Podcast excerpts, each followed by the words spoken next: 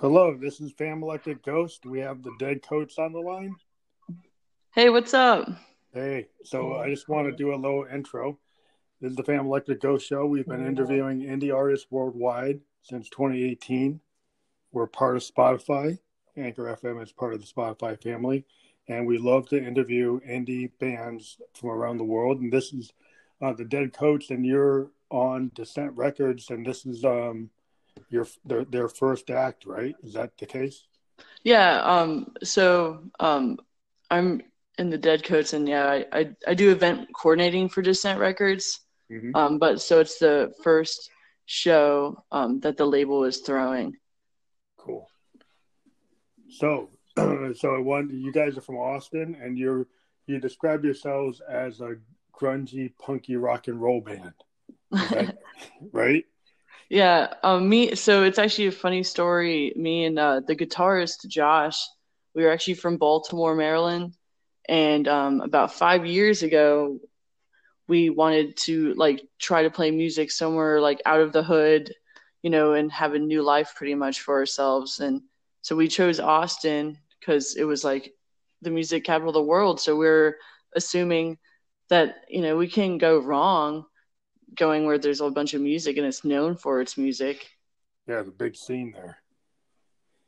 Yeah, and it's funny like South by just was canceled today, so it's really wild here.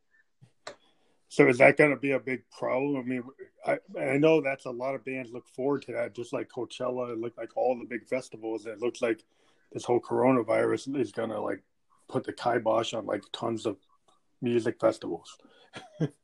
yeah. like worldwide worldwide i think like worldwide they're being canceled. Acts are canceling their asian and european tours like right and left. It's it's an intense climate out there. It's it's weird. You feel like you're living kind of in a revolution right now like with all the crazy stuff going on. And then now we have this virus that you know everyone's kind of freaking out about which you know for good measure.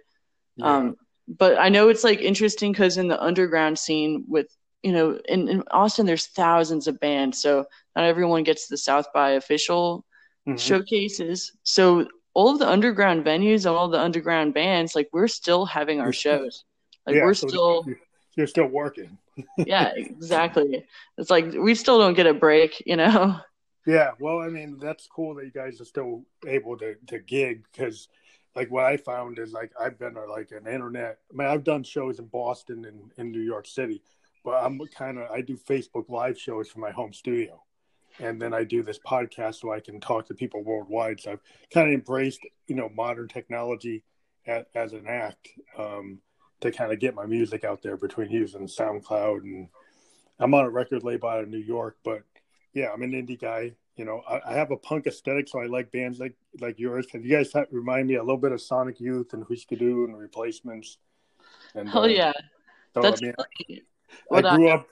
I, I, grew up like into bands like that. I mean, I, the punk aesthetic is in my electronic music if you listen to it. But yeah, I mean, I, I think that anybody, any anytime you come at something like a Trent Reznor or you come at it like a Bob Mould, or or do something that has a little bit of, uh, you know, Joy Division in it, that it's always going to have that kind of punk attitude, whether you're electronic or actual real, you know, punk hardcore band, you know, which is cool because, like I said, I'm a frustrated guitar player as a keyboardist, so I try to bring that kind of edge into my music. So I, I appreciate bands that can do that. I, I've always said that, like to me, like punk rock is like an attitude, and that you know it could you can play whatever the fuck it is, but you're gonna be you know punk if you have this attitude, and you don't have to look some type of way. You just are, you know.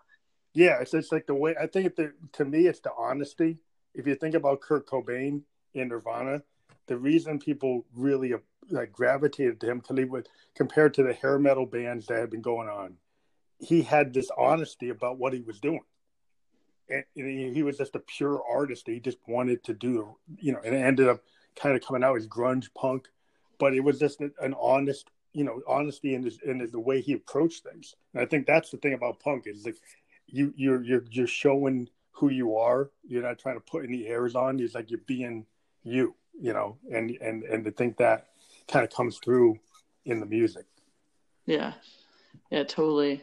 I mean, um, it's just crazy to me that like uh, you know there's so many different scenes and stuff, but I know. There's always like a lot of elitism and a lot of different you know scenes, and when I feel like when you're authentic with your music and who you are, um, the audience will know that and usually like you know stay and love you and follow you and you know and that's how you have to grow. And i feel like every day you know it's like becoming more and more um like more of myself every you know every day. It's like a constant movement.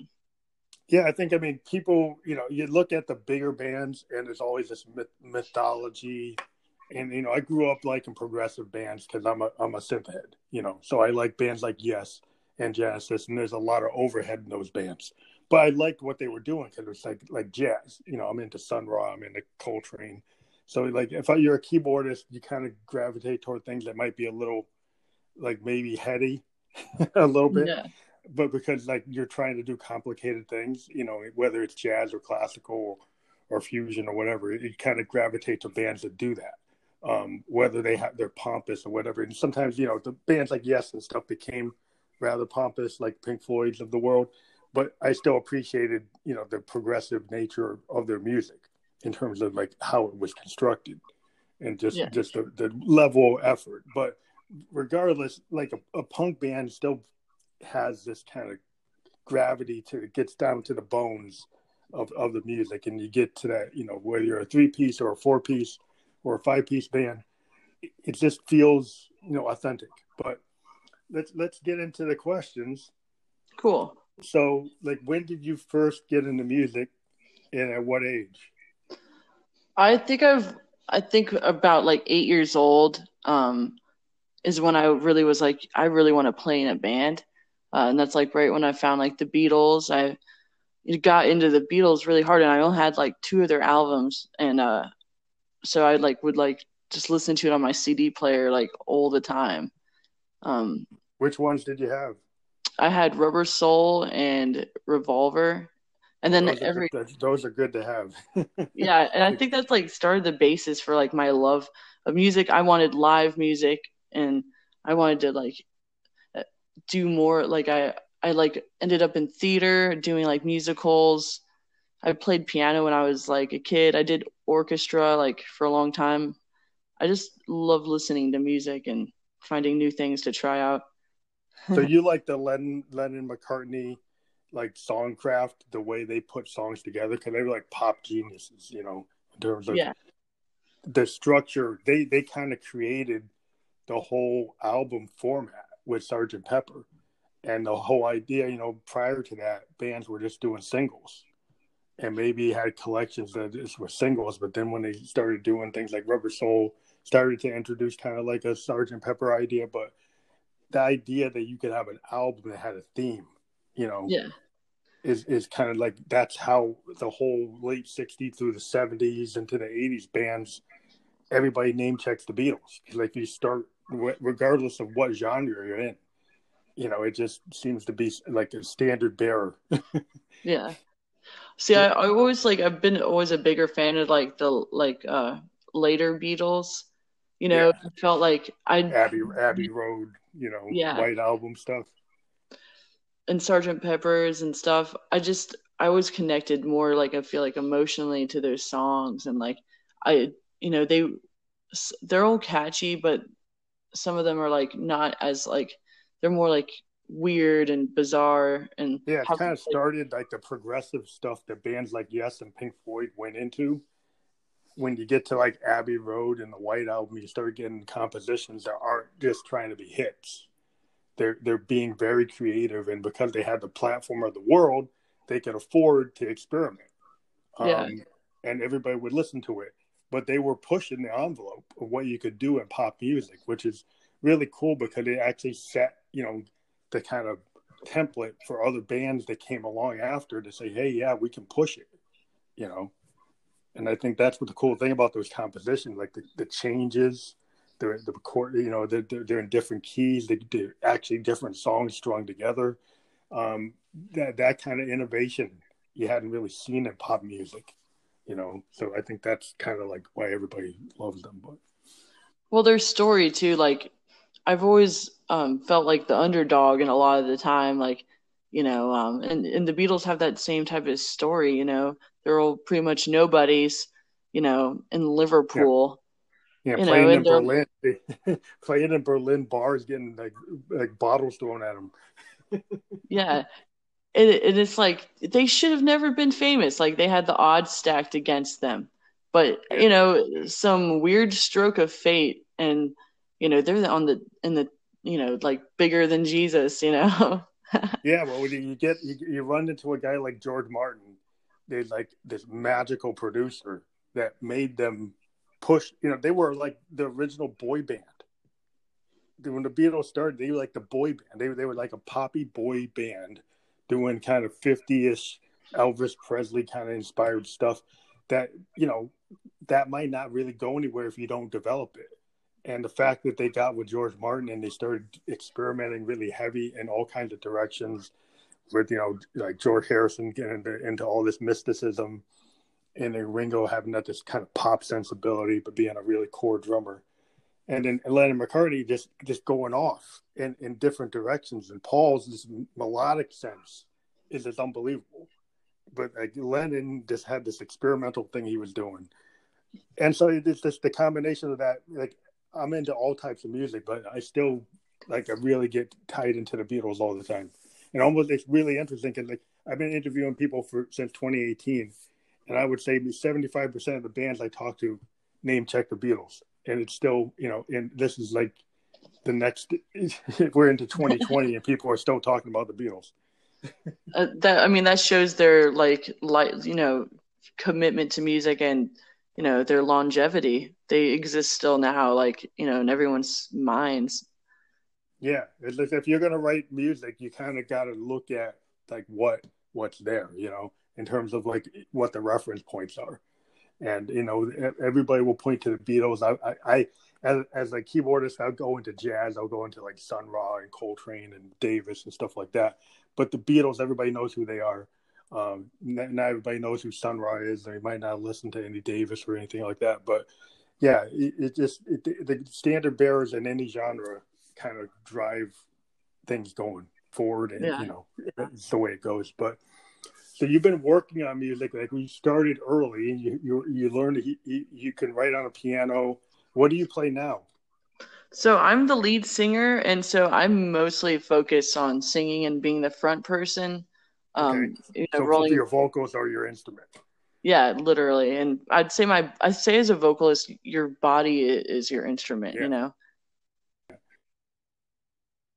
But do you still like use like instruments to write your parts when you're working on things? Oh yeah. Yeah. You typically. I yeah I totally um I, I write riffs and stuff on my guitar and like mostly like I just find lyrical patterns and stuff, mm-hmm. things that I think sound cool, you know, poetry. And then usually I like I bring those to practice and like I have like a little journal. And then Josh, who, our guitarist, he usually comes with a riff or um, an idea mm-hmm. or or like our bassist will or you know, and the drummer sometimes comes with like a, a beat like Faith.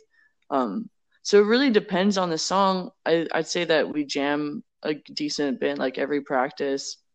So you physically get together like a traditional like rock and roll band, like what people you know three piece, four piece, five piece band. What in the old days before the DAW, every band mm-hmm. you know to write a song they actually were in a garage or a basement or in a record recording studio, and they kind of just jammed. And maybe people brought things to the to the to the you know ideas that they had but the, the combination of everybody getting together that actually creates the songs is that how you guys write do you write kind of like an old school yeah. way yeah we i feel like we've always been a very old school band. Um you know we're we're a four piece. We don't really want to be like too crazy and have like a million instruments you know? Like we want to keep it to that that special formula in a way. Yeah like you like you know i'm a big fan of the who you know because I think they were the original punks. If you listen to early Who, mm-hmm. um, but just the, the raw nature of like having those four personalities together, and what you can do when you kind of go off and then come back together. Yeah, like the whole idea exactly. Who was is they they were individually kind of all crazy going off in different directions, but somehow they were able to keep it together. and that's why they kind of have this punk aesthetic. But but I think like it's interesting that you guys are old school because there's so many bands today. I've talked to bands that look like like a traditional four you know piece or three piece unit, but they record everything on the DAW, you know, and and then it kind of yeah. loses that kind of raw nature. You know, it doesn't sound like the Stooges. It doesn't sound like the Clash. It doesn't have that kind of edge. And when I listen to your music, I hear like you know, I hear Sonic Youth, which is really you know you don't think that that stuff's not written on a you, know? Yeah. you know, it's actually played with heart and power, and I hear that with what you guys did. I've been listening to your stuff on um, Nice, the song, the album Nice. Yeah, I, I really, I I love. I grew up like you know listening to college radio, and uh yeah, yeah. I, I grew up when you know Husker Du had like Zen Arcade and you know New Day Rising and stuff like that. That's that's kind of where I came from, listening to music, and you guys brought me back to that, which I don't really hear a lot of bands that, that, that kick off like that now nowadays. Maybe where you are, there's a yeah. lot of bands doing that, but they're not really breaking through. Um, I think I think we're like I don't know, like I'd say like you know we have like punk attitude and like sensibilities to a, like a lot of different genres of like music. You know, we have songs that are kind of more like metally, and then we have songs that are like a straight up punk song or like a, a blues song, mm-hmm. or you know. So it's like we're like we kind of call ourselves a party band mm-hmm. more than like or like a rock and roll band because you know we have so much going on and it's like hard to be like you know yeah. we're gonna play this single genre yeah yeah i'm not saying it, when i look at like a punk band like i think Dü and, and the clash showed that you know within traditional punk music you can kind of go off. You know, the Clash had Sandinista. You know, they had Combat Rock. Yeah. They they didn't just do punk. They went off and did Caribbean rhythms. They did reggae rhythms. They did some rap type of rhythms. So it's like if you're like if you could be labeled as a punk band, but you can be more than that. You know, yeah, exactly. you guys are kind of like I would say like the Clash. You guys are are are mixed in multiple genres. You got that punk aesthetic, but but you're not just like the Ramones. You're not just doing the same thing. You know. Yeah. Which is cool. I yeah, I think my biggest like issue with even the punk uh genre name is that like I look at some punk bands here that, you know, are mostly all doing the same thing and I you know, it's like I feel like we're a little bit more beginning punk, like before it even was named, you know, that. Well, you get to like post punk. If you look at like a band like New Order or Joy Division, are are kind of like they were more than just punk. If you if you listen to Joy Division or New Order, yeah. I mean, Joy Division became New Order, which became one of the biggest synthwave new romantic bands ever. But they started kind of in a punky place in Joy Division, but Joy Division still had like new wave aspects where it was punk, but it was new wave too. It had like a strange like sparseness to the sound. It had like a Berlin Brian Eno kind of thing going on with punk feeling, which I think it's the punk aesthetic is probably the best way to say something. You can have a punk aesthetic, but you can be cross genre. Yeah, exactly. So that's cool. Um, and I do hear that in your music. Um, so like one of the questions we asked, like when did you realize you had a talent for music that made you want to write your own material? Because there's lots of musicians that that can play and you know become session musicians or work in orchestras or they do covers, but they don't ever write their own music. What made you feel like you had something inside you want to write your own stuff? I I've always wanted to do my own. Like I we used covers to like really learn how to like even play music as a band mm-hmm. in a band setting. But I mean, I think that everyone feels always like an imposter, like that their music's never good enough in a way. But you just keep writing and stuff because it's like this need to get, you know, the inside of you out, like um, like how you feel. And like to me, I like like Patti Smith a lot. Like uh, like I was in like like musicals and stuff, and you know, I would write poetry and I'd you know practice with my shitty band um, and just try to get as much of that like you know those feelings and things out Yeah, it's like it's a there's a difference. Like when you meet creative people or creatives, there's something about it. Like they're gonna write, they're gonna keep on producing, whether they become the next you know big thing or not, because it's inside of them. You know, yeah. and I've I've been playing since I was like 15, and I'm in my 50s. I didn't get I didn't get signed to a label till like last year, but I just kept on playing because I love to play, and I love to write and, and like I, I knew people when I was 17 and they played in the garage and then they said, well, it's not working. So they stopped. And so I think the, the true, the people who have that creative drive, they never stop. You know, they don't think of it as like a phase. When I was 18, I was in a phase and I'm done now. They continue to write just because they love to write. Because it's a part of who you are. Like, and, you know, like it's anyone's hobby or whatever. Like, it, but in a way, it's like it's you know a coping mechanism and so much more yeah i mean i find myself i work things out in my music you know if and the thing is like jazz and and you know blues it doesn't matter. Jazz guys and blues guys keep on playing till they die. It's yeah. not based on like a look that you're only in a young person's game.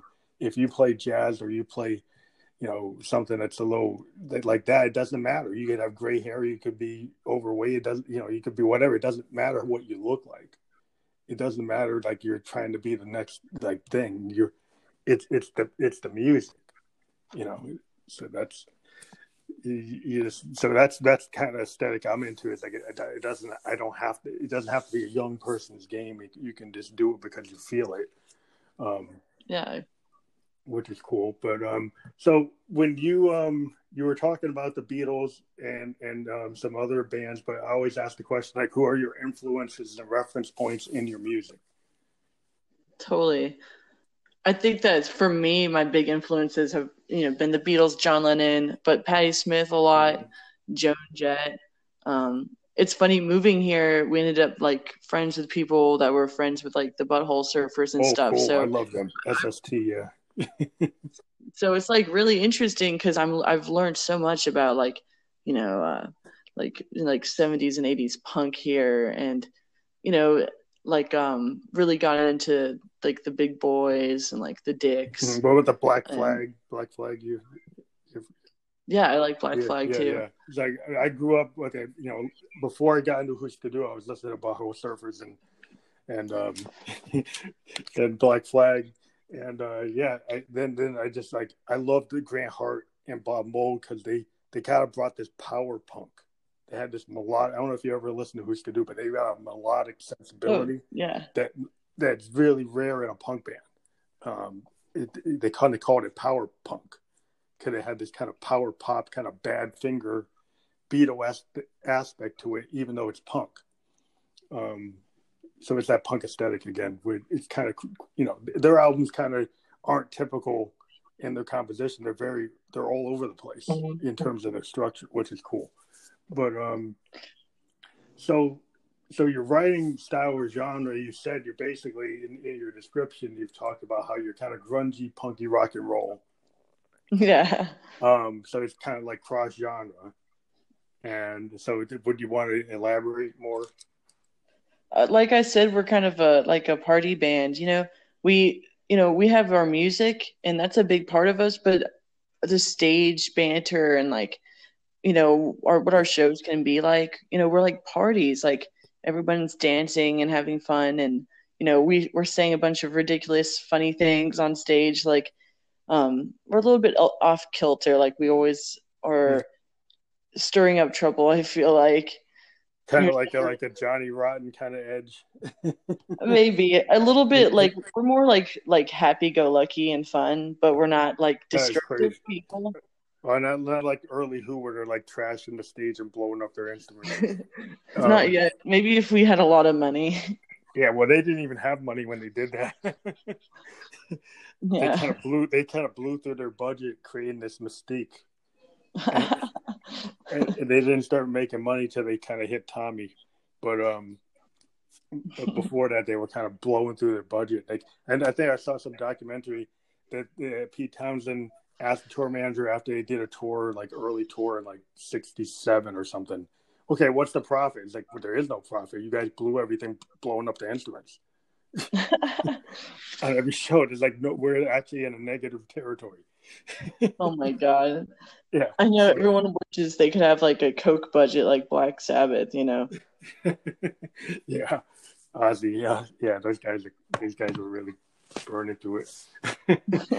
but um yeah, so like one of the things I like to talk about also is um like how you record. I think we already kind of touched that. You're kind of old school. Though do you use like even though you're a punk band and you kind of record live, I'm I'm assuming you still probably use a digital audio workstation in some way to even capture that, but maybe more live. How how how do you record? Um, so like usually, um, we go to our friend at uh, I forget his, I think it's Electric Factory or something mm-hmm. studios. We go to Jason Richards, and he he actually used to be um, the bassist for Roky Erickson before Roky passed, and mm-hmm. um, but he's really cool, and we also like Saba Sounds. But I I know he has like a really big, I don't know, mixing board I don't necessarily know oh yeah specifics. yeah, he's probably well.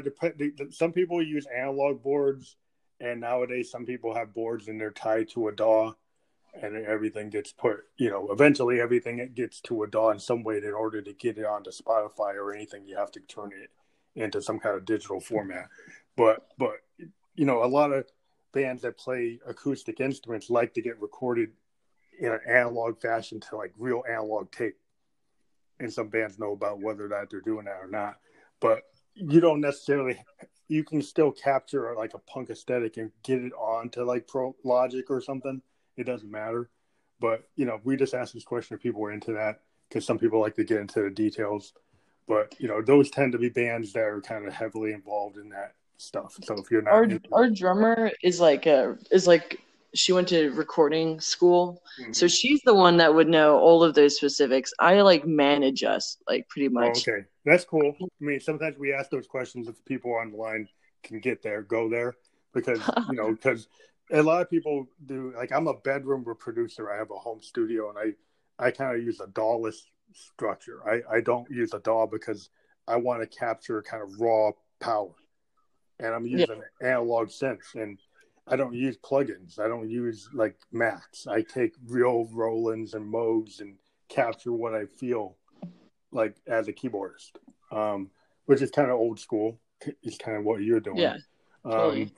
Um, but yeah, and I think there's a lot of people who want to go that way now. There's more and more bands saying, "Yeah, the DAW is cool, but it makes things sound too perfect," and then you lose I think some of the the nature of the old the music that we grew up with is the fact that bands kind of had happy accidents, you know, and and and if you try to use computers to pitch correct and correct the BPM and put everything on the grid and make it perfect, it sounds great, but is that what music is supposed to sound like? Yeah, I think I think it, perfection have a little more humanity to yeah. it. Yeah. yeah, I can't. I don't really like perfection in music. Um, you know, I liked I like things to be weird and like a little bit a screw. Um, yeah, I think it's better if you actually do it. Like sometimes if you do a bunch of takes, right, and you're you're a perfectionist, and you do like ten takes of a track, you go back to the first three, and it might actually have a little error, or you you did a little hiccup or something in it. But the honesty of that early recording is better than what you did 10 down 10, 10 versions down the line and sometimes you got to have the guts to like i'm going to pick the one that's a little more raw because it, it, it, actually has more honesty or there's something about it. Even though i think i made it better sometimes when you the, the, the act of trying to make something better actually ruins it. Yeah it's all about conviction you know in your voice yeah. especially like feeling that like having a very emotional performance is so like you know about live performance and you know in the studio but sometimes what happens if you like when I've talked to bands, it's like by the time if you keep on trying to do a song, right, you kind of start losing the, the initial impact of the first versions. And you know, you can cut and splice things together, but sometimes it's like it's that initial honesty of what you were doing. And sometimes what happens, you even censor yourself because it's like, oh, I told, I, I, I reeled a little too much, or it's a little too, you know, you're kind of scared of being that honest, and then people start, you know, covering it up or changing it to to not really reflect what it was. And I think the great artist, and we get like a guy like Neil Young. Neil Young has some really awesome recordings where he decided with Crazy Horse, he's like, I'm gonna keep it as raw and as honest as possible, and like get an album like Tonight's the Night, which is so raw and honest. It's like not a lot of artists would put something out like yeah. You know, and I think that's what I'm kind of getting at. But I think you you understand what I'm saying. Oh, right? totally. But um, so you you you play live. You talked about it. Your live show is kind of like the key to your your your whole persona as a band, right? You're you believe like your live performance is even more like like who you are than what's on record. Uh, I'm sorry, my like phone just cut out. It's some sorry. What I'm saying is like some bands like the Who, like they were known for their live performance more than even studio recordings. That people would like say, well, the Who was one of the greatest live bands ever. So would you say that your pr- presence on stage, your stage presence, actually is more about what your band is about than what's on record? Partly, I, would say that like that's a big uh, the the live performance is like a big factor in our you know who we are and like and and probably mostly like we're really fun live um whereas like i feel like our albums we have we break it down to be a little bit different and you know really focus in on what we want on there and you know we have songs that we don't play all the time on there too like on our albums mm-hmm. so when we do play them it's kind of like, they're like, like kind yeah. of special like I, I like play violin and stuff on this song rituals we have like live and it's really cool. That's interesting because there's a lot. You know, another good band as example uh, uh, as a live act is like the Dead, the Grateful Dead. The Dead heads followed them all around because like even though you did a Dead album, like the way you would experience the Dead is actually go to a Dead concert. You know, because the Grateful Dead they just had like it was an experience. Yeah. Um, and so it's like some bands, like you can go listen to the record, and you know, American Beauty, that's a great album. But like to see the Dead live was the way to see the Dead, to experience the Dead. I mean, that's just the way. or a band like Parliament Funkadelic. Yeah. To see Parliament P Funk at their their height doing the Mothership Connection with the spaceship coming down, there's nothing like that. well, I feel like we like we live in a society that you can listen to albums like continuously forever. You know, like there's so much new music that you're able to have access to now that a band's live performance is usually where I want to experience like music because like mm-hmm. you know I could sit here and listen to albums all day but you know and experience like so much more but I feel like the live performance is more where the emotion lies and you know where the like experience is and when you remember a band. So what do you think about bands that um you know try to replicate their record so much that they sound kind of note for note on stage because they're so tied to like their sequencers or they're so tied to using like uh you know some kind of DAW on stage? And so everything's kind of like I can understand it if you've got dancers and you've got people who are like, you know, part of an act and you're kind of locked into doing it the same way. But what I find is that, you know, I'm I'm a guy that likes to go see a band like the Allman Brothers or the Dead or P Funk. Or I used to see Prince play live and the whole idea of those bands is like every time you saw this they played something, they didn't play it the, the same way they did it on the record. You know, you, you actually wanted to hear them do it different than the yeah. record. Um, but it seems like there's a generation of music fans that want to hear something exactly the way it's on the record. I think there's like parts you can change because like fans do like like to sing your lyrics and like to know what's happening because you know that's another part of the experience. But I think that like having you know guitar solos and stuff that you know changes every time is like an essential part of your music, you know, and like some things need to be like similar, you know, like everyone gets kind of bored with like a complete jam song. Like most of the time. Like yeah, yeah. not every band can really go off on a jam and make it sound really good.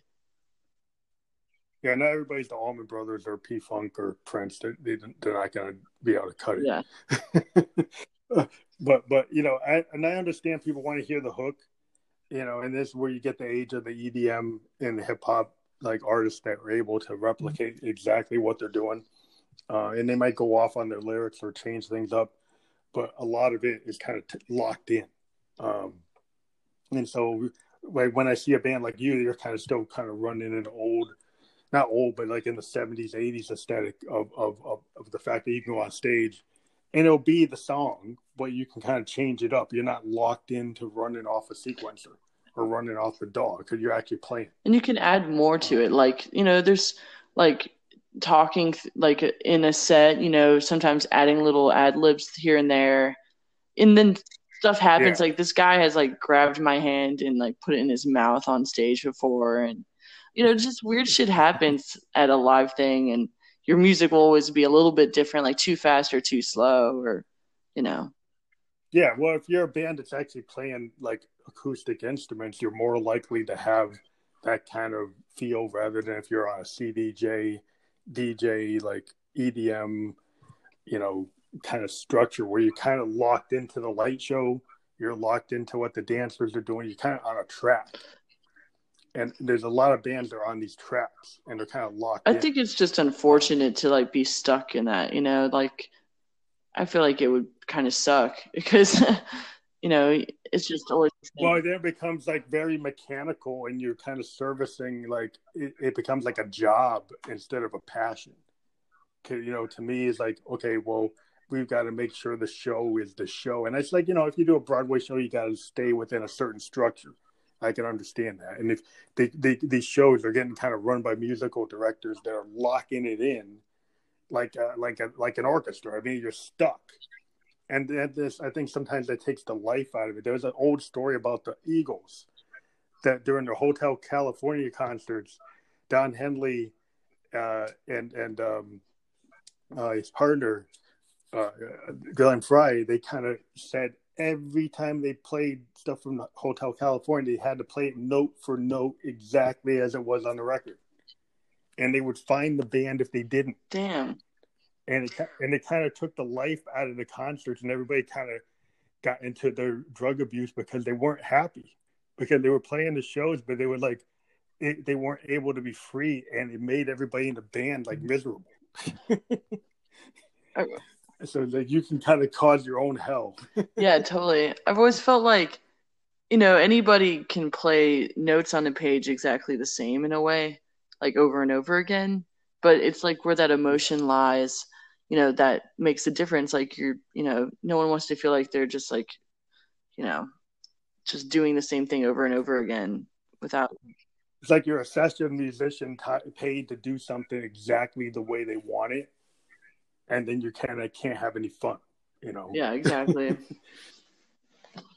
And you know it's like i don't think everybody wants to be that session musician that's locked into the, what's on the page you know they, they want to be able to elaborate and improvise and feel passion you know about their music yeah so so you guys are continuing to do live shows and you have some new live shows because of this new kickoff coming yeah up. Yeah, we do we have like that and we have like a list of like you know eight shows for like the South by time, and uh, a lot of cool stuff is always happening in Austin. So, uh, but we're trying to. We also are getting out of town and going to Corpus in April, um, which is like the Gulf of Mexico, and mm-hmm. uh, we're planning a tour in like probably August time. We'll be out out of here. Um, I think. So you're gonna go beyond Texas? You're gonna go to other states? Yeah, we're we're thinking about going you know, either East Coast or West Coast. We did West Coast already once. So mm-hmm. we were thinking going East Coast because, you know, we haven't been all the way up there yet. Don't you try like New York? Yeah, probably. Um, Were you hit Boston or just like New York? Oh, I'd, I'd probably try to hit both, like go up all the way. Um, I've actually been like further up the West Coast than I ever did like the East Coast. Like so I I'd really like the experience, you know, going further than New York City. Yeah, it's like the New York scene and the Boston scene are probably like some of the better scenes in, in this area. Like we tend not to have as great a scene beyond that. Yeah.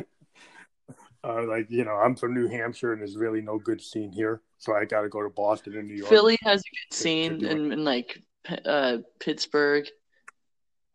Yeah, yeah. If you go there, but like if you, you get to like like where I am in New England, Boston's like the primary area, and then like all the other New England states, they're really not. I mean, Connecticut has a couple places, but they're not really hot that yeah. hot.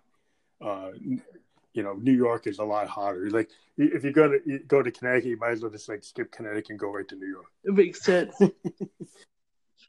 um, but um, so what do you think about collaborating with other genres, like with like jazz or hip hop or EDM or trance or any other genre? Have you thought about working with other artists? That a lot of times people do features, but sometimes like within the kind of music you're doing, features usually don't work. Yeah.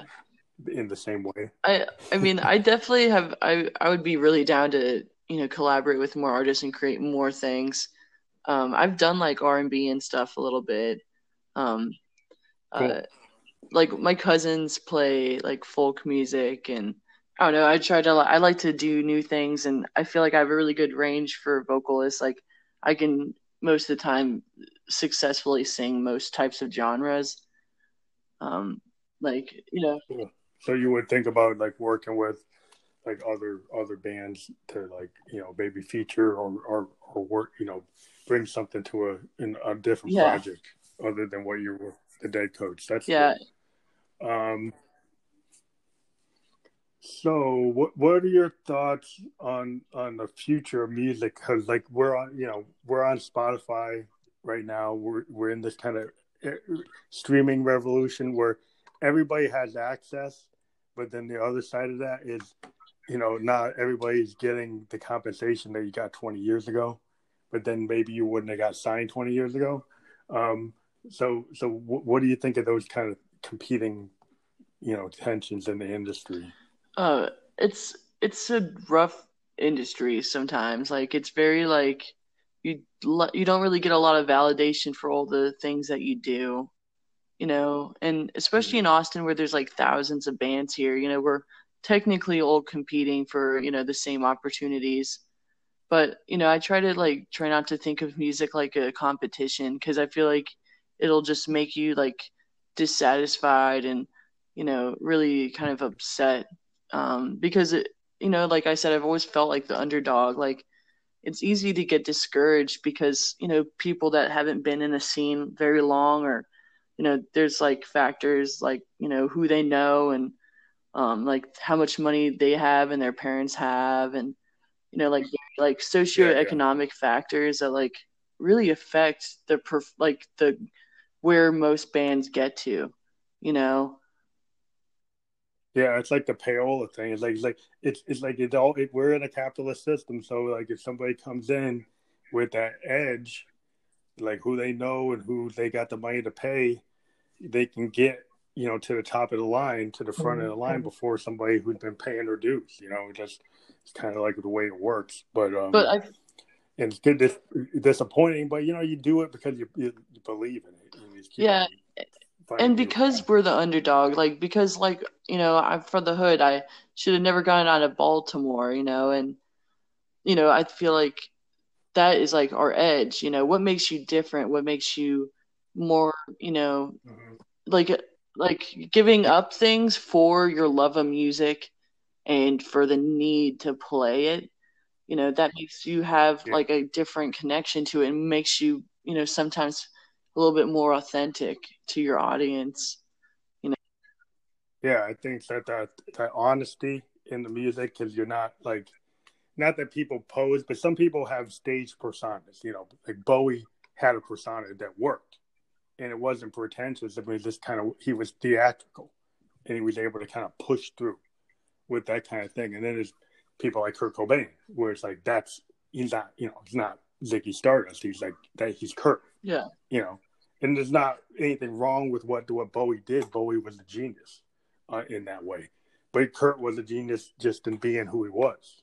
Um, and so it's like different different ways that you can present yourself um, in music, and you know you can be honest in in that in different ways. Um, so it's uh it's it's really interesting to me because I think part of the issue I have with some of the, the what's going on today is just this you know it's just an example I always tell people like kids are willing to spend fifty dollars on an Xbox game, but they won't spend money to buy music from a Yeah. band. Yeah, with streaming and everything And too. like, yeah, so it's like before Napster, if you loved a band, you bought their CD, you bought their vinyl.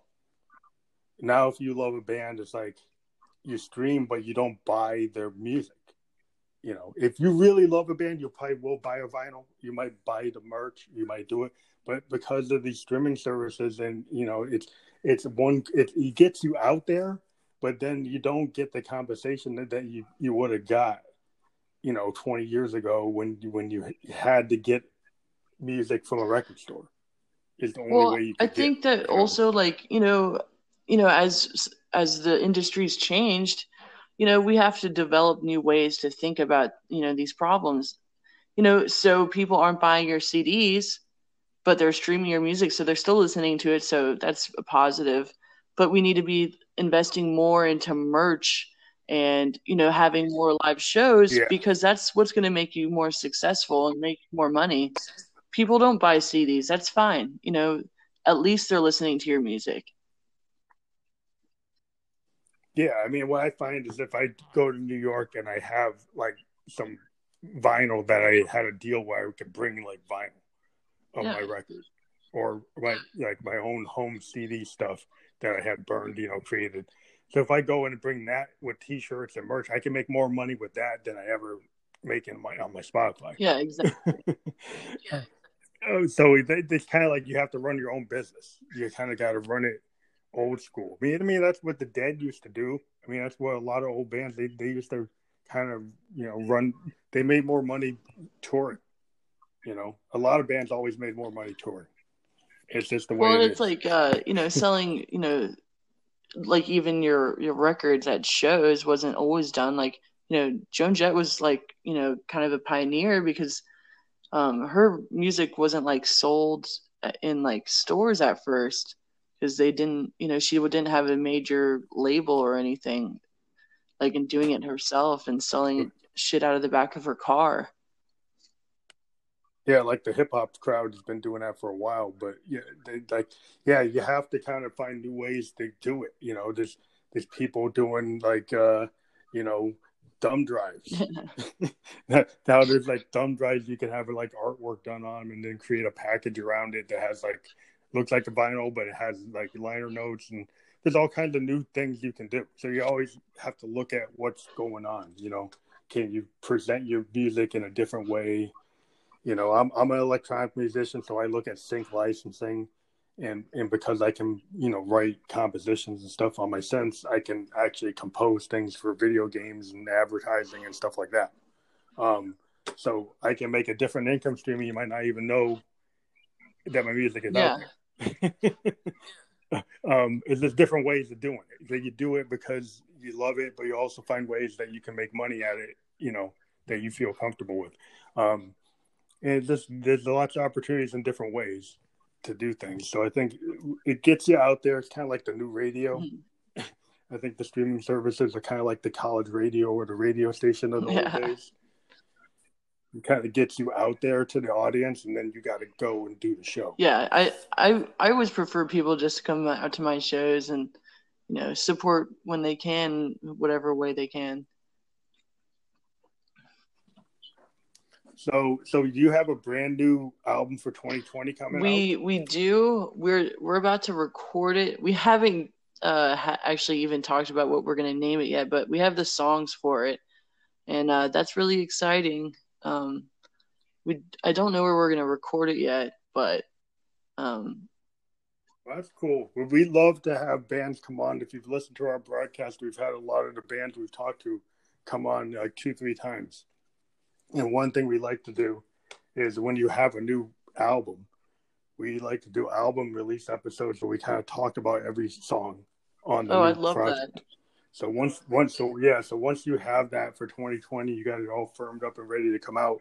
You can get back to us, and we can do like a release party show where we could talk about each song and what you know what the inspiration is behind each one and all that. That would be really great. I know that the rest of them would love that. Um, they weren't able to come tonight because everyone was working, but yeah, yeah, that'd be cool. Like if we could do that and have the rest of the people in the band, that'd be great. And um, yeah, we it's cool to talk to a single focus. I've done this before with a lot of singer songwriters and leaders of bands sometimes we just get one member of the band, but then we get a really good conversation. It's really clear. Um, because uh, sometimes you have multiple people on, it's kind of it gets a little confused. But yeah, it's not bad either way. But it's cool to talk to you. And this this episode is going to go out tonight within the next oh, cool. hour.